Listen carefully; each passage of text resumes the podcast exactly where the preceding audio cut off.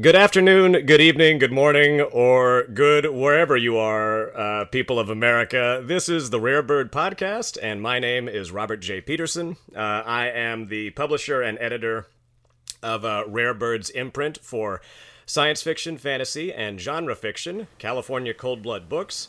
And uh, I am here today uh, in uh, virtually, if not in person, with a fellow California Cold Blood author, Meg Eden who is the author of Post High School Reality Quest. Uh, Meg, welcome. Thanks, Bob. You're very welcome. Uh, okay, so we are going to be talking about uh, our books today. Uh, we're going to be focusing mostly on Post High School Reality Quest, uh, which uh, just dropped uh, a couple of weeks ago, June 13th. And it's it was a heck of a debut. Meg, congrats. how does it feel to be an actual published author? Thanks, Bob. Yeah, it feels really bizarre. Um, it's been something I've been working towards for a long time, and now suddenly it's a thing. So I don't know. Uh, I don't think it's quite processed yet. All right. Well, I uh, I certainly know that feeling. It's uh, uh, it's it's one of those goals you you work just so hard and so long toward, and then all of a sudden it's there before you know it. But um, exactly. So uh, anyway, Meg, I uh, uh, I might be biased, but I'm a really big fan of you and of your writing, uh, being your editor. oh, thanks.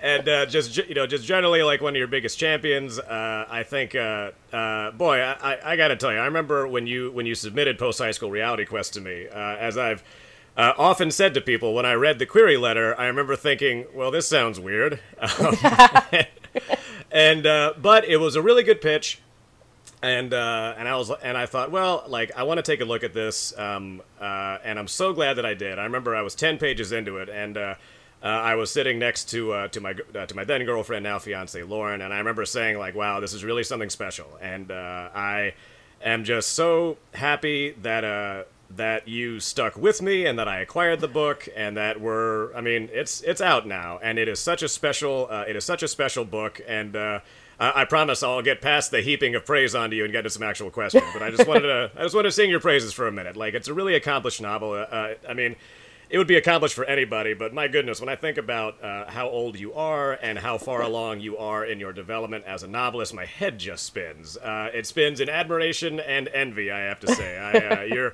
you're really uh, uh, in a great place and at the beginning of a great career. So anyway, that's uh, that's uh, so endeth my uh, my my praise spiel. Um, oh well, thanks, Bob. I appreciate that. Uh, of course, yeah. Um, so hey, I um, I would love to hear about the the origins of this book.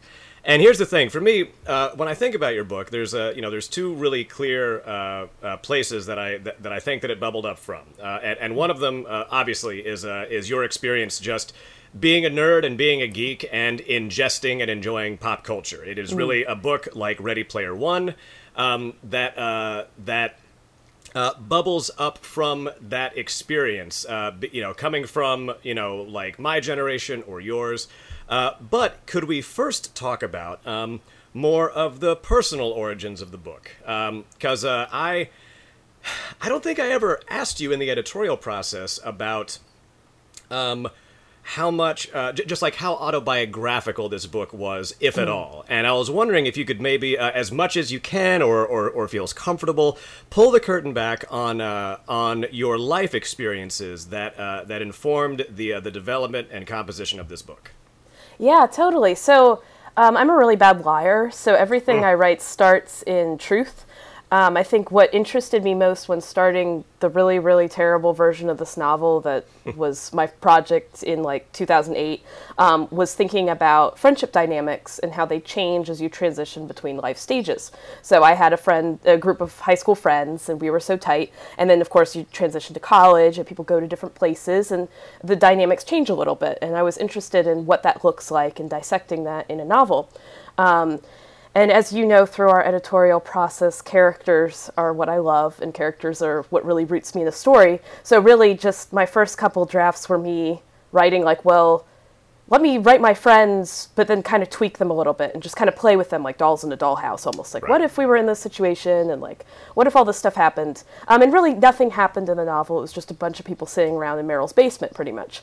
Um, and I had, it was when I was at community college, so it's funny. I still, um, I actually work for the community college and in the program that I was in when I submitted this. But I remember submitting one of the chapters, the fireworks chapter, for that workshop, and I hmm. got um, one guy who just had all these terrible things to say about it. And I remember even emailing him and being like, hey, that was not constructive. Give me constructive feedback and don't just tell me it's terrible. Um, and that was actually an amazing conversation where he was like, oh, I'm sorry, and actually gave helpful feedback. Um, mm. Anyway, weird side note. Um, but yeah, so I think that was just, um, it started in those characters and it started in my experience. Um, then it sat around in a drawer for a while because it was a terrible novel. And then a friend one day was just like, why don't you write a novel about um, in the form of a text adventure game? And my friends always tell me things I should write, and people I know, or actually that I don't even know, that I just run into, you know, will give unsolicited advice about what to write about. Um, and so at first I was like, okay, that sounds kind of like weird, like whatever, but a cute idea. Um, and then for some reason I tried it one day. I guess I was like, oh, that might be interesting. Let's see what happens. And I fell in love with second person voice, and I fell mm. in love with um, playing with the mechanisms and mechanics of a video game on the page and just kind of seeing where that led me. Um, and it became addictive, and it also helped me as, like I said, being a character driven writer. I'm terrible at plot, I'm terrible at structure and stakes and all those things. And adding the text parts are actually really gave me that. It gave me some skeleton and some bones and structure to work with with the characters I had. So it, um, I got strep like five times that year, and I was just bedridden and not doing anything. So I just played with this novel, and um, I think in about a month I had the first draft of really what post high school reality quest is now, um, which for me is incredible because I'm a pretty slow writer and stuff like that. So yeah, I guess that's kind of the journey. Wow, how about that? So it uh so your your friends uh, and and and yourself obviously provided uh, something of that initial kernel of that initial genesis of the uh, yeah. Uh, of the project. And uh, just thinking about um, the way friendship dynamics change. That's a that is a really astute way to put it. My goodness. Um, oh thank you. and uh, did you um, like was was the transition from high school to college was it was it in any way as tough for you as it is for Buffy in your book? That's a good question. Um, when I think back on it, it doesn't feel like that was hard. Um, but I've realized growing up that I'm pretty sure I'm on the autism spectrum disorder. So transitions and change are hard for me. Um, and I realize now that the first time I experience anything new, it is incredibly traumatic and terrifying, right. but that that will pass and it will be totally fine the next time. And now that I know that, things are less traumatic in general. So I think maybe it was less that high school to college was traumatic for me, but that just change in general is traumatic for me. And I used Buffy as a way to kind of process that yeah. and kind of um, deal with that in a healthy way, I guess. Well, Meg, for what it's worth, I uh, I, uh, I want to bump fists with you right now through our computers because, uh, yeah. uh, like you mentioned, like the autism spectrum, and and, mm. and listen, like I don't want to, like me, I, I don't want to lay claim to some like neurological configuration that uh, uh, you know that is undue, but certainly as I have gotten older, I've just come to realize that there are just just certain life events that I have trouble with, um, mm. um, and there are times mm-hmm. where I, oh, I really miss the point of what people are trying to tell me when they're you know what I mean just stuff like that like I miss social cues um and uh and certainly you mentioned change and oh boy like I can't even tell you uh, how hard the change was for me mm. going from uh, from high school to college or from college into adulthood and uh, and the job market and, and on and on it's uh, it is always really really hard for me and that was something uh, that really spoke to me in your book uh, just as a as a reader I was like wow god like I I've totally been where Buffy is. I have to tell you. Um, so really well done. Thank you. Um, yeah, of course. Um, wow. So I um, there are so many great characters in your book. Um, like uh, uh, I when I first read it, uh, one of the first books that sprang to mind for me was Douglas Coupland's Microserfs, which you, oh, yeah. which you since read. Great book, right? Um, yeah. And it is just filled with these unforgettable characters. You know, you mentioned that your first draft of uh, of, uh, of your book all took place in Meryl's basement, and I'm like, yeah. that sounds that sounds great to me. Hell, that, that's that's a book, you know. And a lot like Microserfs, where so mm. much of that book is about these people who don't go outside a lot, you know. And yeah. um, uh, I'm rambling now, but I would love to hear um, if you could maybe Oh, j- just like talk about the genesis of one of your other cast members in the book. Uh, I-, I guess I'd love to hear about Sephora, but if there's anyone else you would like to talk about, maybe just talk about how you got this certain character up onto their feet and walking around in your novel. Oh, that's that's such a great question, and I'm trying to figure out how to respond to it. Sure. I think in general, what happens is, like I said, taking that model of somebody and pretty much just transcribing what I experience about people and um, then subverting that and twisting it. Right, um, right. So I think I'm trying to think of a good example. I think Meryl's. Can I talk about Meryl because I think Meryl's one of the more interesting ones. Meryl's awesome, please. yeah, yeah. Well, and I think he's one of the most interesting examples, him and Tristan, because of the edits we had to do with this novel. Right, right. So, for those that weren't in the editing process with Bob and I, um, the original novel that I submitted to Bob um, that we edited and worked on had more characters. It had one extra character named Ethan that was in this group. And Bob was just really real with me and was like, hey, we've got too many characters here, and you need to cut one, and I'm pretty sure it's Ethan and um, it's a character-driven person. That was like the most painful thing to hear. I sent all these rambling emails to Bob, trying to make excuses, justifying Ethan's presence and why nothing needed to change. Um, and I can't believe Bob put up with me and wasn't just like, "Oh, we're done. I can't handle this person." Um, but anyway, so what was really interesting about that process was um, it was very hard for me to remove Ethan, and my husband was just like, "Just do it." Um, and so I finally tried it, and it changed all the other characters because the way it had been configured was Ethan played a specific role, and I think that that was really um, kind of the I don't want to say stereotypical, but an element that I kind of see patterned in life and in movies and stuff like that of this misunderstood kind of nerd person, you know, who is Right. like kind of the runt and the butt of the jokes and who exists in the group purely because he has no other place to go and um, he kind of has this conflicted tension. Um, and so what really interested me in that was the tension between this character Ethan and Meryl. Right. So when Ethan was removed, I was like, well, I really love that. And so what happened was that that those characteristics that I really valued about Ethan in this specific context ended up transferring onto Tristan and making Tristan into this um, a little bit more complex and interesting character, and it made Meryl change too. I think Meryl had started out as kind of this dick in my novel. Like he kind of um, embodied all the people that I had seen in movies and in my life, who were kind of the bully leader of a group, who kind of asserted authority, and um, that was the way they found their worth was kind of in being this leader. Um, and so I hated Meryl at the beginning. I just like he existed because I needed to channel my feelings about this kind of personality. Um, and over time, I think in removing Ethan and in having the tension heighten then between Meryl and Tristan, Meryl becomes pretty much my favorite character now because he's so much more than that. Um, he is the leader in a lot of ways, but he's also this person that um, is kind of hiding a lot of his feelings, particularly for Buffy, and is trying to figure out who he is. Um, and I think that, that I, he became much more sympathetic of a character in my eyes and Right. somebody I really understood as kind of like the um, it, I started having a lot of fun asking a lot of what ifs with Meryl. Like, what if Buffy and Meryl had worked out? What if Buffy had changed her views of Meryl? What if Meryl had changed in certain ways? Could they have become a compatible couple? And it, it added like all these fun things as a writer of like, well, what if, what if, what if? Um, and for Tristan, I think what was interesting was Tristan became less kind of the perfect yet kind of weak idealized goal for the hero and became somebody who also had an ugly side of who Yeah. had his own um, insecurities and his own um, juvenile way of kind of dealing with a lifelong conflict with Meryl. And I think this is a really relatable thing that we have these um, unresolved conflicts in our lives with friends and with people in our lives that we um, continue to hang around with, but we have kind of baggage we carry with them. And I think the baggage Tristan had with Meryl really came out super strong with the removal of Ethan. Um, and so, yeah, I think those characters just, that exercise of removing a character, now that's something that I'm kind of doing with my future novels I'm working on. I'm like, well, what if I remove a character? What happens to the other characters? Maybe I'll add them back in, but let's just kind of see what happens in the dollhouse when we take one out. What happens?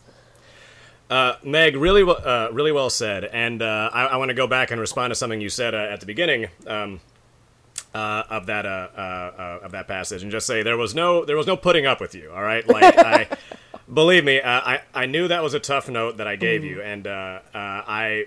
Uh, I'm pretty sure I've said this before, but I have totally been there. Um, I uh, just for just for perspective, one of my other books, uh, uh, uh, Omega Ball, uh, I remember my buddy uh, Corey Finkel, uh, who was one of my most trusted, you know, beta readers and editors, and mm-hmm. on an earlier draft of that book, I remember he uh, got back to me with this raft of notes, and I remember reading his notes and just being so excited. I was like, "Oh man, this feedback's awesome!" uh, but then when I really sat back and thought about what like what would need to happen to implement these notes, mm. I thought, "Wow, I'm gonna have to like delete about 85 percent of what I've written." And Meg, like, not repurpose, yeah. like just throw in the trash can. And I remember at the time, like holding my head in my hands and being like, "Oh God, what, what was I thinking?" um, so I I've, I've so been there, and we've all been there. And mm. uh, getting back to this idea of uh, uh, of adding and subtracting characters, uh, that's a really that's a really fun thing, isn't it? Like, yeah. when I um like the books that I write are really like adventure you know, kind of action novels, mm. and and a lot of times I'll combine characters for the purpose of oh, if there's like a, a plot point that needs to be fulfilled at a certain point, and here's just a cheesy example, but like if, say, a lock needs to be picked or some stupid thing like that in the storyline, uh, I'll think, who, okay, instead of introducing an entire whole brand new character whose only purpose is to, is to pick locks, why don't I think about my existing cast and think mm. about if I could assign one of those characters that uh, that duty? I, I, often talk about assigning duties to characters in, uh, in, in the books that I write. Mm. And it's interesting the way it works when you when you assign like a new a new job to a character, uh, if, uh, for me at least, at first they just kind of have that new job, but then invariably, as you really dig into it, uh, as with Meryl and Tristan uh, and and everybody else, you start thinking about, huh, what kind of life would they have had to live to have that job or to mm. have that mm. skill? You know what I mean? And that's. Yeah. Uh, that's an incredibly uh, satisfying and exciting process. To say nothing of the fact that you get to um, you get to it, it is an exercise in efficiency. I, I often mm. joke. Uh, I often joke about how many uh, parts can you take out of this engine and still keep the car running, that kind of right. thing. You know. So, and I just got to tell you, you did one heck of a good job uh, doing that with Meryl and Tristan because oh. they they really emerged on the other side of that process. Buffy uh, and, and Sephora too, but certainly Meryl and Tristan, they mm. really came out on the other side of that process um, as recognizably who they were from the you know from the draft that you sent me. Uh, but they were they were uh, deeper and broader and more mm. dynamic than they had been. And I was just oh, I remember when I read that new draft, I was just so so excited and so uh, and just so delighted that you really dug deep and made that mm. happen. Like, because that is, I mean, you and I are like we both write novels, and that that stuff is no joke. So again, right. great great great job. Oh, thank you. Yeah, yeah, totally. Um, if um, uh, if it's okay, I would love to talk with you some about your pop cultural influences. Okay. Uh, of which there are many. Um, yeah. And uh, I would love to hear about um, uh, any and all uh, video games that really served as uh, as inspirations for this book. video games or choose your own adventure novels, which is clearly like one of the influences yeah. for this as well. But like, talk to me about games. Nerd out with me. Yeah, so these questions are always hard for me because I guess I don't know, I'm so bad at remembering what things like it's almost selfish of me. Like I just take it as my own and I'm like, oh well that was totally my idea. Um, but I, I could say most clearly what inspired this was um, like I said, my friend was saying taking this in the form of a text adventure game. And I feel like such a poser, but my introduction to text adventure games was not through an actual physical text adventure, but through um, a remake of that kind of concept called the Parsely games, which oh, are cool. these. Yeah, have you heard of them? No, uh, I haven't. Please, uh, okay. do tell. Yeah, so they are these interactive text adventure like games. Um, so you have somebody act as the text parser, and the people in the audience or in your group of friends are the people playing as the input. So wow. the text parser will be like, "You are in a cottage. There is a fishing pole. Exits are left," and you would say left. And you know, my friends were on improv that would run these, and they had so much fun being the sassy text parser. You know, like, "I'm sorry, I can't make out with the princess in the top of a tree. I don't understand what that means." You know, and like they would just like have so much fun becoming the text parser and making that as a character. So when when my friend was um, giving me this suggestion, I really thought back to those parsely game things that we would do and thought like about the text parser as a character and how like if my friends were playing post high school reality quest as the text parser how would they respond and what kind of things would they say? So i think that that was like a big thing that was influencing me.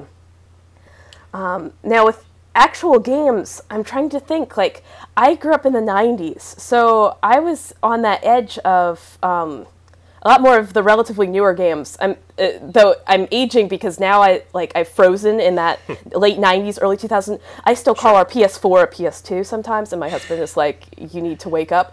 Um, So like I- when I think of gaming, like for me, what were those first experiences were the like the Nintendo games. So that was that's like really I guess where I think about gaming. Um, not as much the mechanics like with this, but um, when I think of my favorite gaming experiences, it was things like Pokemon and um, especially Pokemon, Fire Emblem, Zelda, stuff like that. Right. And when you say Nintendo and Zelda, can you be more specific? Oh, which, yeah. Which generation Nintendo and which Zelda game? Oh yeah. Oh, I'm so sorry. That's a really important thing. Um, I'm thinking N64. That was where I started jumping into things in Game Boy Color. So uh, much newer rather than like um, the NES and Super Nintendo. My cousin Sure. had a Super Nintendo, um, and so I guess my first intro was technically passively watching him play uh, Super Mario World and him telling me that I wouldn't understand because I'm a girl, as he would run in over the edge over and over again. And I was like, bro, boy. really? I could like help you out here if you'd let me. um, but when the N64 came out, then he had to include me because there were all these multiplayer games like Smash Brothers, GoldenEye, The World's Not Enough. Right, um, right. Probably Mario I- Kart was in there. That's a, you know that was a huge one. Yeah. Yeah, though oddly enough, I think like we mainly just played a bunch of 007 games and shot each other's brains out all the time. that was like most of our Well- Saturdays. Uh, with good reason, because GoldenEye was awesome. That was Oh, uh, I, yeah. I, I was in college when that was really big, and we played the hell out of that. Well, and I remember it being this like secret kind of badass thing because Yeah. I was like eight or nine, and it was like an M-rated game, and I was this like kid that grew up in a church and a conservative school and stuff like that. So I was like, "There's blood and it's M-rated. That's so bad." you know? so uh, there's like almost uh, there's not only the escapism of games, I guess, as a general function, but also kind of like carrying on this other role. I actually wrote an essay about this recently um, with gender too, because GoldenEye and The World's Not Enough and things like that were very masculine of games. So going over to my cousin's house and playing these games, there was not only the fantasizing of being in the game world, but also fantasizing about different gender roles and um, all sorts of things like that too. That I could go there and I could. It doesn't matter if I'm a girl or a guy. I could play these games and I could shoot people's brains out and that like I, I don't know. There's so many like um, I guess concepts behind games. I guess is what I'm saying that influenced this book. So not even just like well, I was inspired by how King's Quest functioned or anything like that. It's more just like the feelings that I had in a video game and all the what ifs that it makes me ask and all these fantasies that it allowed me to have are kind of like what fueled some of the ideas in Post High School Reality Quest too. Wow, um, that is uh, that is so well said, and it it, uh, it it brings to mind one of the experiences that I had uh, playing because I played King's Quest. I, I played all those games when I was a kid. Uh, Oh yeah. and uh, I played a little bit of Zork, though that was a little bit before my time. Like it's so. Side note, it's so interesting just the the really small window that we have for what like lodges in our subconscious as kids. You know Oh, what I yeah. mean? Like if I had been born five, ten years later, then I would have been playing Pokemon and stuff like that. Right. I just, I just missed it. You know. Um, Yeah. So or or you just missed playing King's Quest. I mean, whatever. You know, like it's Exactly. it's so interesting, but uh, those those text parser games. Uh, it is Mm. so interesting to think about them uh, in the history of video games, and specifically the way um, that they were one of the first times and ways that the game developers and programmers were able to insert their own personality into the game experience. Like Oh, certainly, absolutely. like certainly on a uh, on a philosophical level like like you know uh, a programmer's personality comes through no matter what just like in the Right. mechanics and the creativity like Warren Robinett's personality comes through the game adventure glowingly of course Yeah. um, but uh, isn't that interesting the way like back in the day like just the fact that the text parser would respond with with spunk and salt and Yeah. tang and that was re- that was really new you know Well, and I just think of like with the Atari games, even those small little Easter eggs that people added, you know, that Yeah. that was a way that they could add their signature and have this thing that people would hunt for, and it would Yeah. create kind of an own its own game within a game. Oh yeah, God, I uh, I mean, talk about dating myself. Like I know, like I'm I'm, I'm many years older than you, but just uh, uh, one of my favorite uh, gaming ex- uh, experiences as a kid was with uh, my older brother Jeff, uh, who was about who was about ten years older than me. So you know, he uh, we were all like video game nuts, like back in the early '80s. And I can remember him coming home from high school one day. Somehow, with the intelligence needed to find the magic dot in the game Adventure, which side Oh note, are- are, like you're aware of that Easter egg, right? Yeah. In, in Adventure. All right, so it's the most famous one, right? And I remember at the time just thinking like, wow, this is so cool. But then looking back, I remember wondering, how did we even do this before the internet? Like, exactly. Who who did Jeff talk to to find that out? Did somebody else? I mean, I guess somebody else found it out and told him. But it's just Oh, yeah. incredible the way that, that that like that nerd data would circulate back in the day. You know? Yeah, this is a side note, but that's totally Hmm. something my husband and I have talked about all the time was like the folklore that games created back then.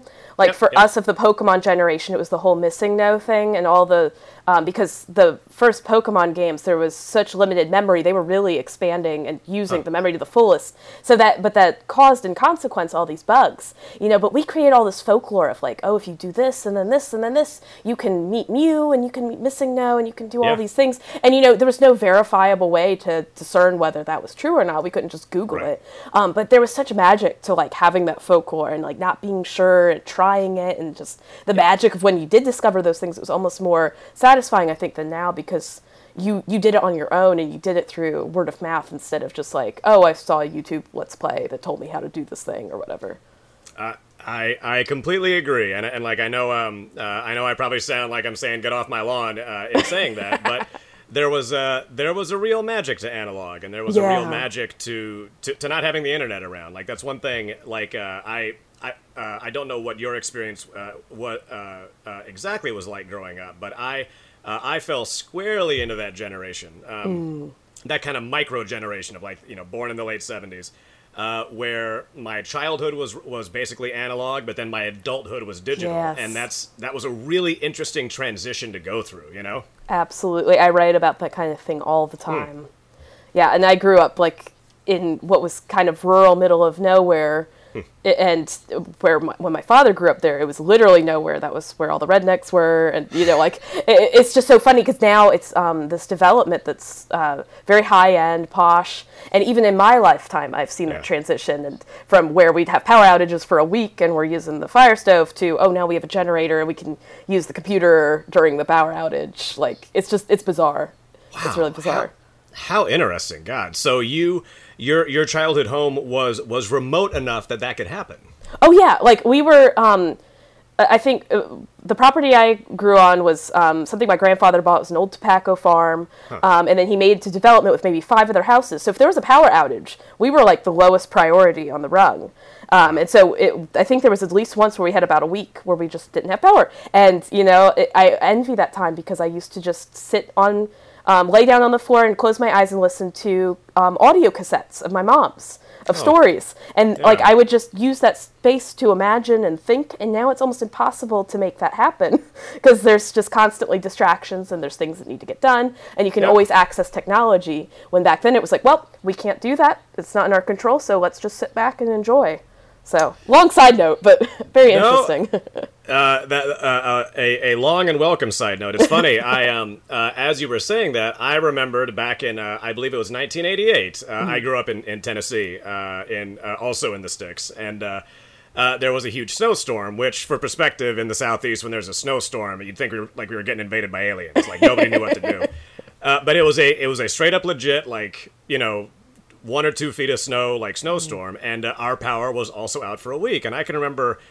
I don't know how many books I read that week. You know, I was just like on the couch the whole time. We were like cooking food on the kerosene heater, yeah um, and it was great. And uh, that um, that sense of really, of really, like disappearing, really vanishing, really submerging yourself in in a uh, in a long form experience like that uh, has has become more scarce as I've gotten older. Like I can find it, but I have to be very mindful about finding it. Like I have to Yeah. turn off my stupid growl alerts on my computer and also turn off my computer and throw it in the bathtub and sit down in a dark room. You know what I'm talking about? Like Yeah, it's so, it's so very hard. intentional. It's Yeah. very intentional, yeah. And I just uh Oh boy! Like I mean, obviously, like the, the you know the effects that the internet has had in our brain are are, are demonstrable and myriad. But uh, yeah, it's um I I miss those analog days sometimes.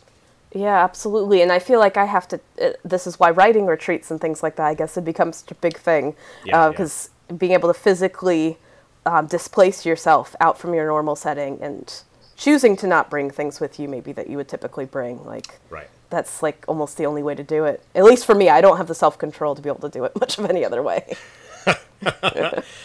Um, well, uh, on that note, uh, can you uh, can you give us a peek into what the uh, uh, into what your creative or writing process uh, is like? And, and let's start with just like on a daily basis. What is that like? Do you write in the morning? What does that look like for you? Oh gosh. Okay. I'm trying to actually dissect this. Um, it's really hard for me to say because I think my writing process has changed so much. Um, I started as a spoiled high schooler on my novelist journey. So I had no adult responsibilities. I really could just sit around and listen to music and write things, and that was all I had to do with my life. Hmm. um, and so I think like if I'm talking about my first several novels, like that's how they happened. Was I didn't have to do anything else, and I literally dedicated in, in my time to that. Uh, so these days it looks very different, especially as I'm trying to go back into that. My journey is so bizarre because so I started writing novels in high school and I wrote poetry, um, and then in, and in college, and I lived with my parents in college, so I still had no real like adult responsibilities. Um, right. And so, and then I got married pretty pretty quickly after that. Um, and so then suddenly I was jumping into all the adulting, like spouse, right. home, chores, like real life things that normal people have to do. Um, right. And and I also jumped into an MFA with poetry at that time. So I completely my novel side I associate it still with that a child that did not have to do any adulting. So it's actually really bizarre now that I graduated from my poetry MFA and I'm returning back to the novel world. I'm having to almost like refigure out the process because it's like, well, my life looks very different and my responsibilities look very different. Um, so it's a little hard to say. And also, it's hard to say because when I did that, you know, then I was working on editing Post High School Reality Quest, which was right. written in that former stage, and now I'm rewriting a novel that was also written in that former stage. Um, and I'm only now beginning to explore writing new novels, and I'm like, oh crap, how do I do this? I don't know how to do this in this new state. Um, so I guess that doesn't really answer your question. I think the best way to answer your question is that because I started so young, I cultivated a habit of constantly being in community with my writing. So I don't necessarily say I'm not strict enough to say, well, I, from six to ten I write, and from like I, I can't do that. And I think at this point I have earned my own trust that novels will happen and writing yep. will happen because I've written like 13 of them at this point. Um, so it it comes out on its own. Um, I do make sure every day to write something, and right. usually what generally happens is when I'm awake and my brain is working, I work on novels, and that's usually best in the morning uh, yeah. because they are complicated and they're kind of terrifying and huge. Um, and I usually detox from the day by writing poems, and I just kind of like think about a thing and I study it and examine it, and it's a nice, relaxing thing to do. Um, so I guess usually in each day, what I'm trying to return to is that in the morning and afternoon, I do some novel stuff, and in the evening, I do some poem stuff. Um, Meg, very well said. Uh, I, for what it's worth, I know I really related to a lot of what you just said. Mm. Um, uh, I was also very spoiled in high school and in college.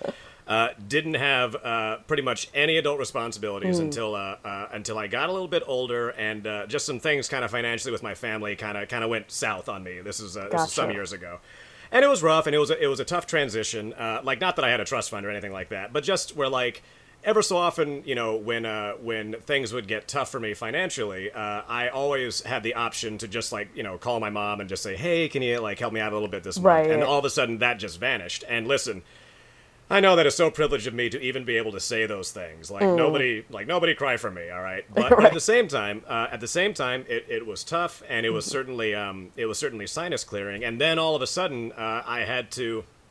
Uh, I had to find a way to you know, to, to make a living and to support myself uh, while also working on novels. And, uh, right. and, uh, looking back at just like the series of really awful jobs that I worked over the years, mm. just to like, you know, jobs that where I was like, it needs to pay me some money, but not be too mentally taxing that I won't have energy to write. Right. And uh, it's crazy. Like I remember, Meg, just for perspective, this was um, in my sort of early to mid twenties. Uh, I worked this job at a a photo company. Uh, all they did was process wedding photos, and I did like oh. Photoshop retouching, and I processed film. Just awful, awful work. I worked a swing shift which is like 4 p.m. to like midnight or 1 a.m. Which, mm-hmm. like, now that I'm an old man, I can't even imagine yeah, working a swing serious. shift. Ugh. but at the time when I was like a youngster who could sleep on who could like get by on four hours of sleep a night, uh, you know, I would get up at like six in the morning and watch an episode of Buffy and then write for a few hours. Oh like my it was gosh. Oh, it was great. Ow! And, uh, I know those are the days. Uh, but it was uh, it it's been and sometimes I, I think that if I went if I went back in time and like looked at what I did to to make time for writing in my life, I would be like, you look like a crazy person. Like, what are you even thinking? Uh, but uh, I'm glad I did it, and it's um uh you know like it, it's it's tough to do. Like it was tough to do for someone like me who had about just uh, just about every advantage growing up that you could Yeah. have. Like I don't even you know, you know, like folks who who didn't have the kind of breaks that I have, or like had you know have the kind of opportunities or advantages, and yet who still are artists. I just, uh, I just, I, I tip my hat. I'm just in awe, and Yeah. it's um, uh, uh, like working on novels first thing in the morning. That is also what I have to do. Like Mm. I. I also think that in the mornings you're one step closer to to the dream state, like you've just woken up, so your subconscious is just like a little bit closer at hand to access, and that's that's a Mm. very powerful place to be, and it's hard to simulate, you know. Yeah. Um, but at the same time, uh, I can't say that I always write from 6 a.m. to 10 a.m. every morning. Sometimes Right. I'll cr- I'll cram in a couple hours, you know, here and there. I, I'm always uh, like you. I'm always careful to write something every day, but Mm-hmm. it uh, it varies when. You know, you gotta like worry about your like where your next car insurance payment is is gonna come from. You know, so anyway, Yeah. pardon me for rambling. Uh, long story short, I totally feel you. Well, and can I say what you're saying about privilege? I think is so important because the more that Oh, I'm yeah. in the writing community, I'm like, this is why we need own voices. This is why we need Oh, yeah. diverse books because, like, I am in such a privileged state where I have been able to, like, I've worked hard, but I have had everything to allow me to work hard. You know, Yeah, and there's so many exactly. people that are working hard and they are still having to do all these other things and they are not. And I got so much encouragement from my parents too. And there's so many people not getting that. So all the more we need to be doing whatever we can to be encouraging these other voices to give them whatever we can that they can keep dedicating time to their art because it's hard enough even when you've got everything. Yeah. You know, it, the act of writing is a hard and terrifying thing, and then also having to do life, and also having maybe circumstances that are a little extra than everyday life. You know, uh, Yeah. it's just it, it's it's a hard art, and I admire everyone that is going through it and getting through it. Uh, very well said. Agreed across the board. And uh, yeah, it just um, you know, um, as I've gotten older and uh, it, like as I've gotten like more kind of like you know, like aware of just like privilege and, and intersectionality and stuff like that. Like I just uh, the best way I can put it is that I it, I always always always feel like a beginner. I feel like a newbie. I just feel uh, so so ill equipped and ill prepared to uh, to engage with those ideas. But fortunately, I've got a lot of people in my life uh, who who are very well equipped and well prepared and who can educate me uh, as they can and uh, and you know really like you know hold my hand uh, in a lot of ways to to find the right way to uh, to go about you know being an ally or, or as I like to put it just being a part of the solution and not the problem. Because like sometimes especially for like you know for me like you know the prototypical straight white you know you know goofball guy uh, like more often than not I'm just I, like I'm best off just like keeping my mouth shut and just trying to help out behind the scenes as best I can. Uh, and honestly like I'm I- I'm I'm happy to do it but it's uh um it just there's so much more we can do that that was it so yeah, Yeah. It- and always so much to learn. Like I'm loving reading right now and just hearing all these new voices and perspectives that Yeah. like I did not necessarily grow up hearing. Um, and just Oh, yeah. like I'm always learning and I'm always humbled by realizing how little I know and how much I oversimplify everything. Oh boy, you and me both. So, um, well, let's see here. We are where are we at here? We're coming up on the forty-minute mark of this uh, this sidewinding barnstormer of a podcast here. Uh, let's see. What um uh, is there anything else that uh, that you would uh, like to touch on?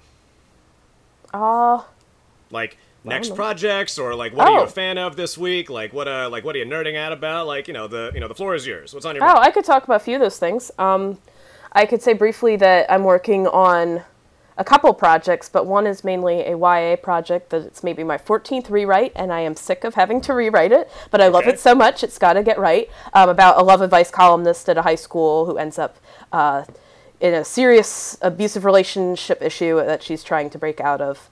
Um, and I am Wow. just like, it, it's just on the cusp of getting it right. I guess I keep saying that, but it feels like it's close, and so I'm like in the home stretch with that. Um, with stuff that I'm nerding out on, um, talking about books and own voices, I just feel like I need to give a shameless plug to The Hate You Give by Angie Thomas that Oh, just came out. Um, I don't know if you've read that, Bob, but it is a phenomenal book. Um, and it is it, I guess for me, it was thinking about other perspectives and like that book it comes from a perspective that is literally the opposite of anything I have ever experienced, let alone been knowledgeable of. Um, and so I think I was just like breaking down in tears reading it, realizing there's so much I don't know. There's so much that has been happening that um, has been around me and I have not been aware. Um, and I love when a book does that. It not only educates you, but it really makes you feel like, let's go into the real world and do something about this. And it was not at all preachy. Um, it was everything a book should be. And I love it. Um, and I'm trying to think of what other books. I am reading so many books that I'm kind of like disoriented by it all. I'm also reading um, Saints and Misfits by S.K. Ali, which is oh, yeah, phenomenal. Yeah. Just dropped, right? Yeah. Yes, that just it was actually the same day as mine, which is um, mm. how I first heard about it. Um, and mm. that is another amazing own voices book that is from a perspective that we don't hear about enough, um, and it is um, from a perspective of a Muslim girl. And as a Christian, I totally relate to it, and I think that that yeah. is phenomenal. That like regardless of religion and background, like we can talk about some human truths and some uh, things like just that go beyond um, our experience, like our specific experiences. Um, and I'm not done with it, but I am like eating through it and loving it. So. Uh, that sounds awesome. Oh my goodness! Uh, thanks so much for the recommendations. yeah, Jeez, I gotta, uh, I gotta get on those. Yeah, that's great. Um, well, let's see here. Uh, I think we're I think we're kind of kind of coming close to the end here. Um, okay. Is uh, where uh, where can people find you online? Um, so you can follow me on Twitter at Confused Narwhal. Um, I've got my site megedenbooks.com where you can hear about pretty much everything, and I'm on Facebook as Meg Eden Writes Poems. Though I should probably change that because I write more than poems. so. Uh, darn right. Yeah. All right. Excellent. Uh, okay, great. Well, uh, Meg, thank you so much for coming on the podcast. Uh, to, to everybody listening out there, uh, Meg's debut novel, Post High School Reality Quest, uh, a text adventure for young adult re- uh, readers, as it's informally subtitled, is just a it is a sparkling debut novel. although in Meg's case, it certainly isn't the first novel she wrote. It's just the first one that got published, and it is it is one heck of a great read. Let me tell you, uh, it is just uh, it is just luminous and thoughtful and uh, and incredibly emotionally intelligent and engaged and uh, just just great. I love to say it's like Judy Blume and Douglas Coupland. Uh, you know, uh, collaborated on a book with a little bit of Ernest Cline thrown in. It is just a, it is a heck of a good read. Um, and as far as me, and as far as California Cold Blood, you can find me online uh, at Robert J. Peterson, uh, P E T E R S O N. Uh, California Cold Blood is uh, C A L I F Cold Blood on Twitter, and I think it's California Cold Blood Books uh, on Facebook and Instagram. And feel free to, to follow us and check us out. Um, Meg's book just came out on June 13th. Uh, our next release will be uh, in December. It'll be the second volume of Adam Kornman's Grey War saga, just a uh, a fantastic military sci-fi series, uh, and and the second volume is called When the Skies Fall. And uh, oh boy, it is it is one heck of a good book. Uh, endorsed by no less than a former Navy SEAL and uh, best-selling author Dick Couch, who called it uh, a crackling military adventure, and I would I would humbly agree. So, um, yeah, thanks everybody for listening to the Rarebird podcast, and Meg, thank you so much for your time. Thanks so much, Bob.